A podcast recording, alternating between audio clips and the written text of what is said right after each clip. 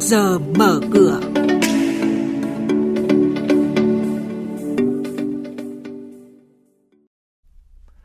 Thưa quý vị, thưa các bạn, Ủy ban Chứng khoán yêu cầu công ty cổ phần phải đăng ký công ty đại chúng theo tiêu chuẩn mới của luật chứng khoán. Nhận định của các chuyên gia về diễn biến đáng chú ý của thị trường hàng hóa thế giới trong thời gian gần đây.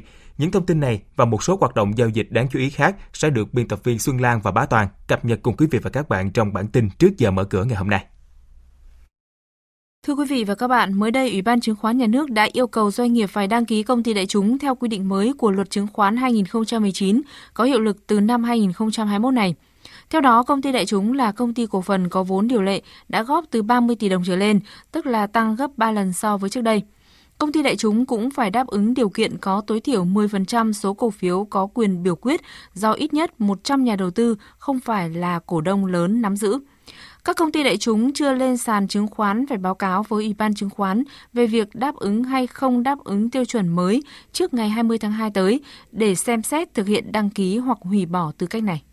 Cũng liên quan đến nội dung này, mới đây, Ủy ban Chứng khoán Nhà nước đã ra quyết định xử phạt hành chính gần 500 triệu đồng đối với công ty dầu khí đầu tư khai thác cảng Phước An ở Đồng Nai. Công ty này có nhiều vi phạm như thay đổi mục đích, phương án sử dụng vốn mà không thông qua đại hội đồng cổ đông, báo cáo thông tin không đúng hạn quy định. Đặc biệt, trong số 500 triệu đồng xử phạt thì có 350 triệu đồng do không đăng ký giao dịch chứng khoán, dù đã là công ty đại chúng từ nhiều năm nay, ảnh hưởng đến quyền lợi nhà đầu tư. Sự kiện chứng khoán đáng chú ý là từ hôm nay đến đầu tháng sau, quỹ đầu tư Benton là cổ đông lớn của bất động sản du lịch Ninh Vân Bay, mã chứng khoán là NVT, đăng ký bán thoái vốn toàn bộ hơn 6 triệu cổ phiếu NVT đang sở hữu, tỷ lệ 7%.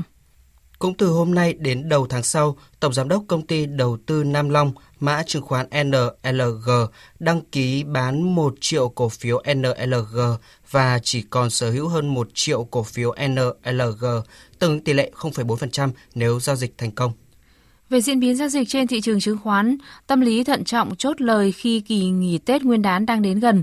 Cùng với những phiên biến động mạnh gần đây khiến tâm lý nhà đầu tư thận trọng hơn và thanh khoản ngày hôm qua sụt giảm so với các phiên trước. Chốt ngày giao dịch hôm qua, VN Index giữ được màu xanh tăng điểm nhẹ với tổng giá trị giao dịch chưa đến 12.500 tỷ đồng. Nổi bật là mã chứng khoán ROS khi sau nhiều phiên bị bán mạnh, hôm qua đã lấy lại sắc tím tăng trần với thanh khoản hơn 26 triệu đơn vị dẫn đầu thị trường. Với kết quả giao dịch ngày hôm qua, thị trường chứng khoán nước ta sẽ mở cửa sáng nay với VN Index khởi động từ 1.112,19 điểm, HN Index bắt đầu từ 223,68 điểm, còn Upcom Index là 74,06 điểm.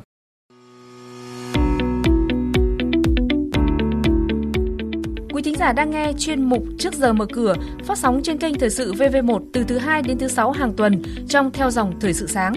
Diễn biến thị trường chứng khoán, biến động giá hàng hóa được giao dịch liên thông với thế giới trên Sở Giao dịch Hàng hóa Việt Nam. Nhận định phân tích sâu của các chuyên gia tài chính, cơ hội đầu tư được cập nhật nhanh trong Trước giờ mở cửa.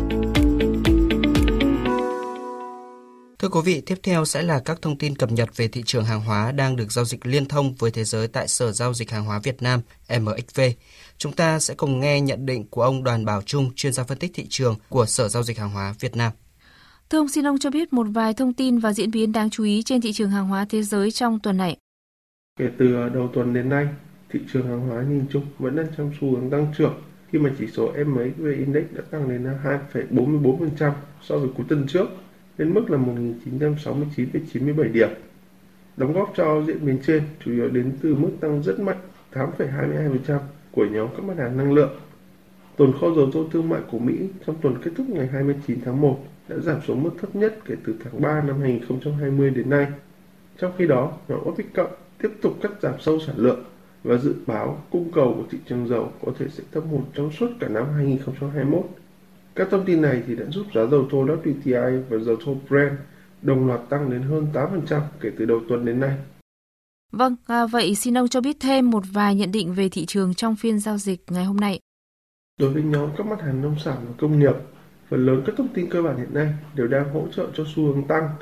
Tuy nhiên thì việc gói cứu trợ của chính phủ Mỹ vẫn chưa được thông qua do vấp phải nhiều sự phản đối, đang giúp cho đồng đô la mạnh lên và ảnh hưởng đáng kể đến giá các mặt hàng đã được niêm yết bằng đồng tiền này. Trong khi đó thì tâm lý của các nhà đầu tư thường sẽ là giảm bớt trạng thái nắm giữ qua cuối tuần để tránh rủi ro. Vì thế, nhiều khả năng giá các mặt hàng sẽ đồng loạt siêu trong phiên hôm nay. Vâng, xin trân trọng cảm ơn ông.